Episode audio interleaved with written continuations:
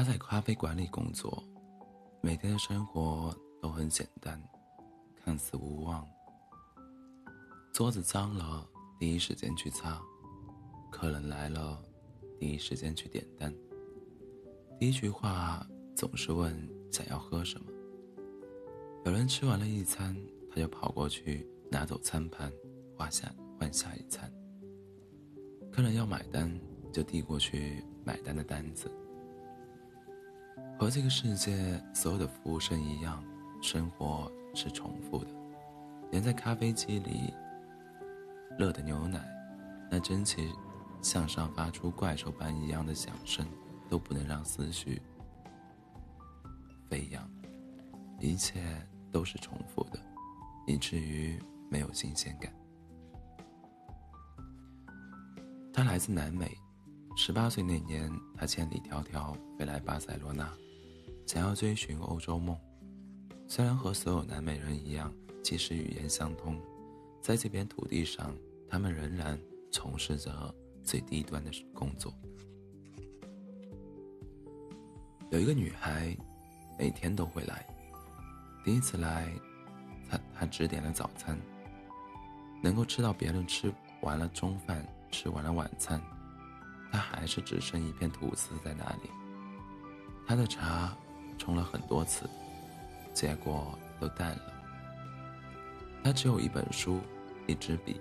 还有几张纸，看起来很穷，但他还是给自己的生活一些好看的样子，比如在纸上画一些图案。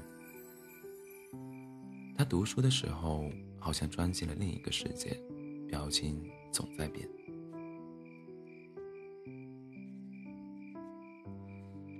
忙碌地擦着桌子，咖啡店离巴塞罗那的领事馆区很近。中国客人很多，也常来日本人。不过他应该是中国人。这时候进来了一个抱着小孩的中国女人，要他去热牛奶。这个女人光顾着小孩，自己就点了一杯水。临走前，女人心疼心疼水钱，把水都喝掉了。他摇了摇头，中国人真是神秘。收走了水杯，他看了一眼这个女孩，她面前所有的纸张已经写满了，脸上有一种满意的神情，好似一件事情总算有了突破。他朝她示意买单，付了钱没有留下小费。不过在这个时代，大家都不留不留小费了。这家咖啡店的东西本来就是稍贵的。而且中国人也没有这个习惯。他擦了擦桌子，再见了，莫名其妙写字的女孩。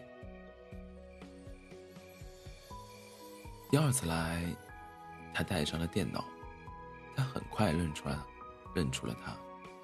他的眼睛里写满了故事和风景。这一回，他来这里吃午餐。咖啡厅里面空调开得很足，他吸了吸鼻子。他走过去问他喝什么，他问：“饮料包括吗？一杯茶就可以了。”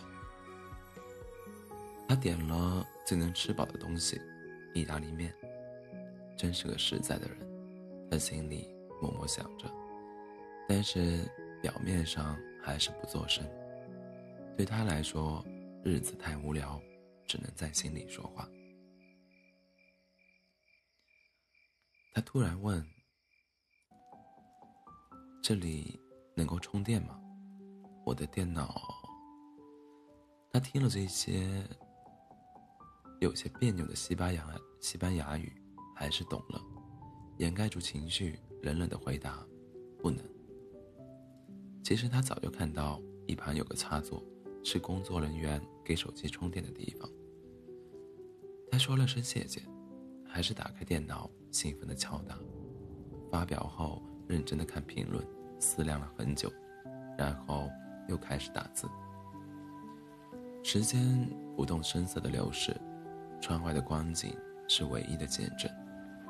他总端着盘盘子路过他身边，而这女孩低头敲打键盘，就好似看书一般认真，偶尔自言自语，是她所不懂的语言。有时候情绪激动的所有表情都写在了脸上。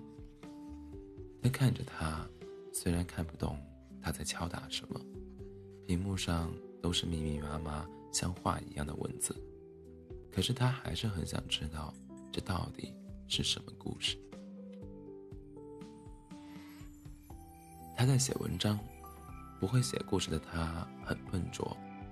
眼见电快没有了，他拿起茶抿了一口，看到窗外暗下来的天，有些惊讶。他拿出了手机看上面的新闻，然后离开了。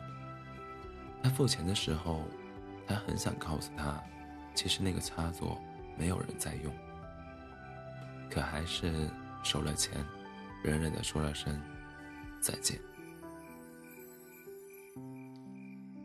第三次，他又带上了电脑，他敲打着，知道自己要什么，于是不看餐牌。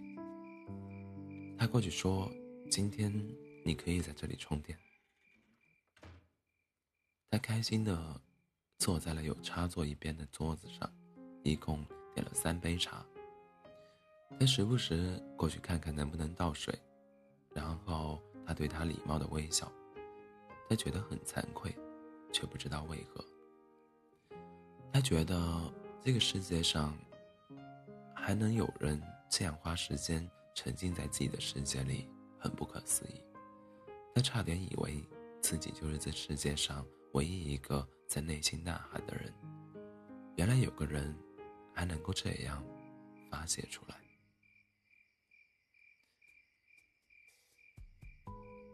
他在打字，咖啡店里面常来的中年女人又在聊儿女家常，他不去听。他像是有个保护膜。一旦读书写字，就与周围分隔开来。他觉得她很美，他觉得像他像是一个冒险家。他不知道为什么，在这个世界里面，在这个小咖啡馆里面，他像是旅行一样在看风景。他鼓起勇气走过去，告诉她：“你很美丽。”他说了一声谢谢。咧开嘴，笑了。后来，他回到了中国，他想去发表在那里写的那，他想去发表在那里写的那些文字。后来，他还是在那里，在心底思考。忙碌时，抬起头瞥见那个座位，还会记得那个女孩，穿红色上衣，表情多变，时而自言自语。餐厅里的客人来了又去，敲敲打打的碗和杯子们。只有他们，才是热闹的。所有人心里，都在这座失意的城市中，肆意上演着一出未完成的戏剧，时而荒诞，时而令人回味无穷。他不知道，很久以后，这个女孩无比怀念。那样诗意和肆意的日子。